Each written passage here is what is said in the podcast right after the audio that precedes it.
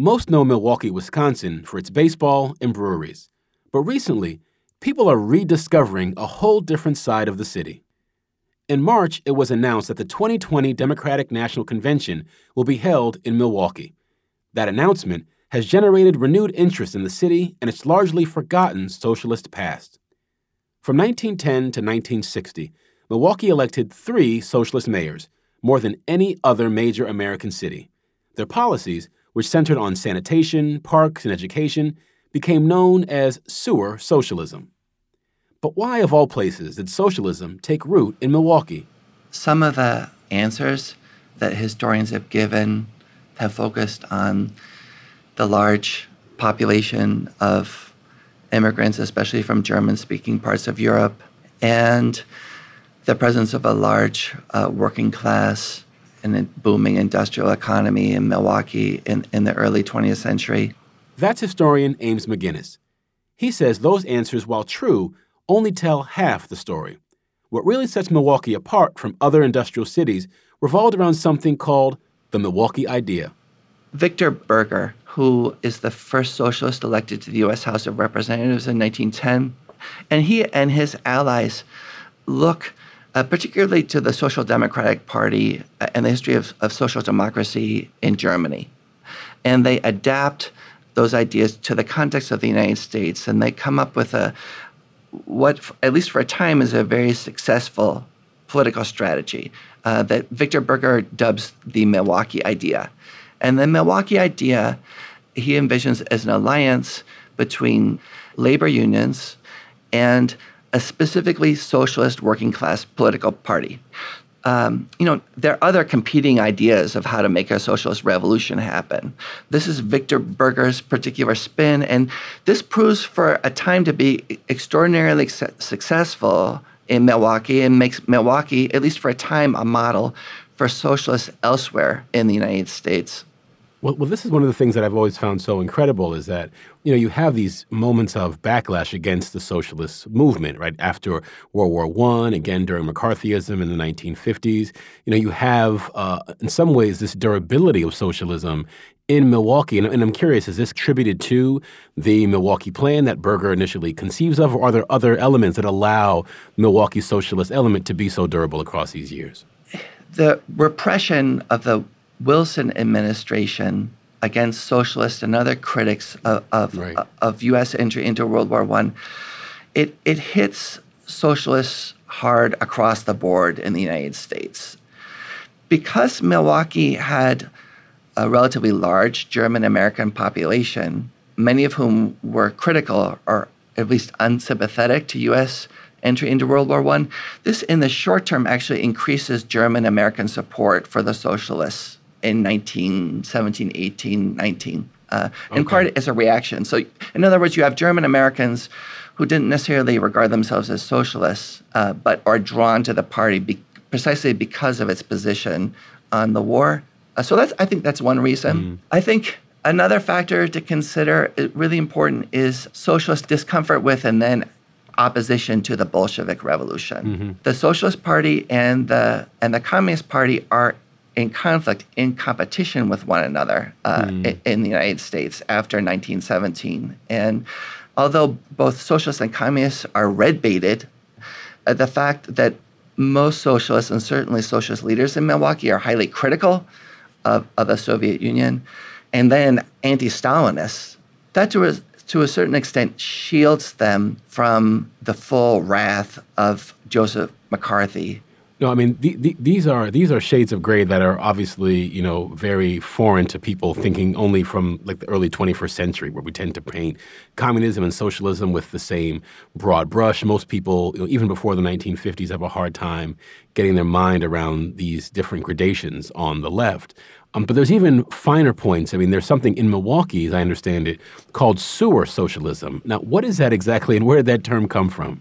The term sewer socialism began as a, an insult or a condescending remark by another famous socialist from the early 20th century, Morris Hillquit, who derided Daniel Hoan, uh, who was Milwaukee's second socialist mayor, essentially being overly practical, not sufficiently concerned with a larger project of revolution.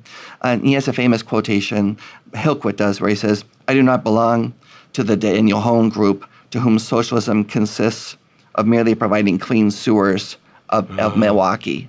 Okay. So this started out as an insult, but then some socialists in Milwaukee really embrace this term and they say, that's right, that's who we are. We care about improving the lives of working class people. And that means, among other things, you know, giving them clean water, parks, higher wages, etc. Give me a sense of, of some of those improvements because just, just knowing how, how local politics work, right? You don't get to be mayor and certainly not stay mayor unless you can deliver goods and services to your constituency. Lo- local politics are very unforgiving where that's concerned. So I have to imagine that there are a, a number of really concrete accomplishments that Milwaukee socialist mayors could point to. What might those be?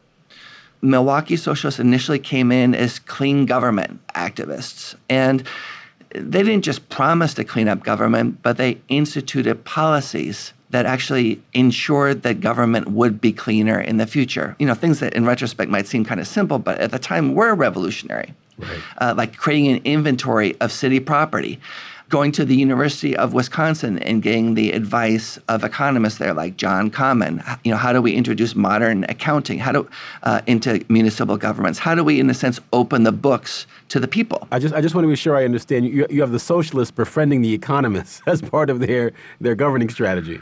Oh, absolutely. I mean, the, the socialists really rely on the University of Wisconsin, including experts who are not socialists, uh, but they, mm. they reach out beyond the party for expertise, again, to make corruption less possible. Right. One of the things that socialists wanted to do was to build infrastructure, and that means public investment, right. and that means people's tax dollars. And people aren't going to be willing to make that investment if they can't be sure that that money isn't going to what it's supposed to be going. So accounting is revolutionary from socialist perspective, and that's one of the reasons why they're able to build this broader electoral support. The same is true with debt. You know, this often surprises people in the present to hear that socialists also promised and succeeded in minimizing municipal debt and mm. also even in lowering taxes. Well, how did they do this? In part, it was through reducing corruption, right. making sure that the money went where it was supposed to go rather than people's pockets. But their interest in minimizing municipal debt actually also comes from a socialist critique. They're very concerned about the influence of what we would now call the financial mm-hmm. industry mm-hmm. uh, on, on, municipal right, politics. Right. And they see that one of the ways in which banks wield influence over public policy is um, through financing public works through debt, high interest debt uh, mm-hmm. to the private sector. And so, what socialists in Milwaukee say is no, actually, the way to free ourselves from banks is through what they call pay as you go government. We're not going to spend any more on public works than we get in revenue. And they're remarkably successful at this. You know, Milwaukee city government remains solvent, doesn't go into bankruptcy, even in the darkest moments of the Great Depression. Aims, how would you account for the fact that Milwaukee's socialist history, as rich as it's been, has been largely forgotten to folks living outside of that city?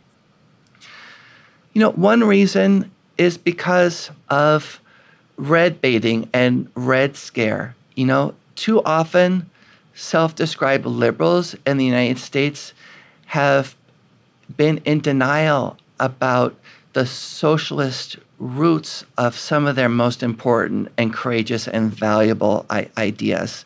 and they haven't wanted to acknowledge that history for fear of being branded Reds uh, themselves. And, and sadly, by running away from that history, they have, in a sense, cut themselves off and cut our country off from this larger global history and conversation about the roots of inequality in our world. And you know what? It hasn't gotten them very much because any socialist who thought that they could shield themselves by red baiting, by calling themselves liberals, you know, was soon to be disappointed to find out that the term liberal could be just as viciously stigmatized as the right. term uh, socialist. yeah. So at, at a certain point, people on the left, no matter how they think of themselves, have to step back and think, what do we do with our keywords? Do we keep on running away from them and, and letting our mm. opponents paint us into corner after corner? Or do we sit back and say, you know what? Actually, own it.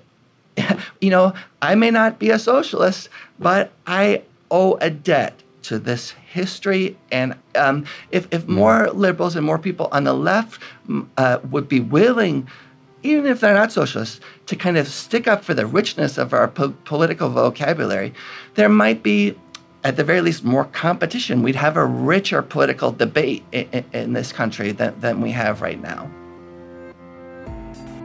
Aims McGuinness is a history professor at the University of Wisconsin Milwaukee.